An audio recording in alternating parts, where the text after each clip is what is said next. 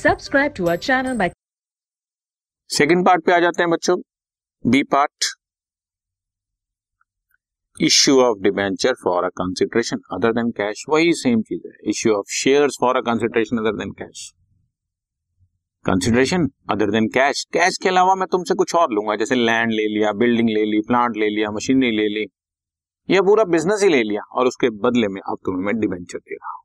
पिछले चैप्टर में शेयर दिए थे अब आपको डिबेंचर दे रहे हैं। ऑलमोस्ट सेम एंट्री बस शेयर की बजाय डिबेंचर लगा अगर एक एसेट खरीदेंगे तो एसेट डेबिट टू वेंडर पूरा बिज़नेस खरीदेंगे तो asset debit to liability to vendor और वही सेम चीज़, अगर क्रेडिट एक्सीडिंग है तो डेबिट में गुडविल और अगर डेबिट एक्सीडिंग है तो क्रेडिट में कैपिटल रिज़र्व स्टार लगाने का मतलब दोनों तरफ़ कि कोई एक चीज़ आएगी या गुडविल अगर क्रेडिट ज़्यादा है या कैपिटल रिज़र्व अगर डेबिट ज़्यादा इन दोनों केसेस में, इसको दोनों को मैं एंट्री नंबर वन पास कर सकता हूँ। This is entry number one इधर फ़र्स्ट होगी और सेकंड होगी।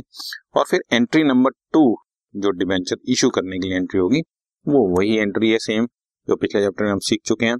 Vendor debit to share capital करते थे। यहाँ पे vendor debit to debenture premium पर इश्यू कर रहे हैं तो एसपीआर क्रेडिट और डिस्काउंट पर इश्यू कर तो डिस्काउंट को डेबिट अगेन स्टार लगा हुआ है बच्चों दोनों तरफ़। ये भी और ये भी एक ही चीज़ होगी, या प्रीमियम या डिस्काउंट नॉर्मल वही सेम चीज़ है, पिछले okay this podcast is brought you by hub hopper शिक्षा अभियान अगर आपको ये पॉडकास्ट पसंद आया तो प्लीज़ लाइक शेयर और सब्सक्राइब करें। और वीडियो क्लासेस के लिए शिक्षा अभियान के यूट्यूब चैनल पर जाएँ।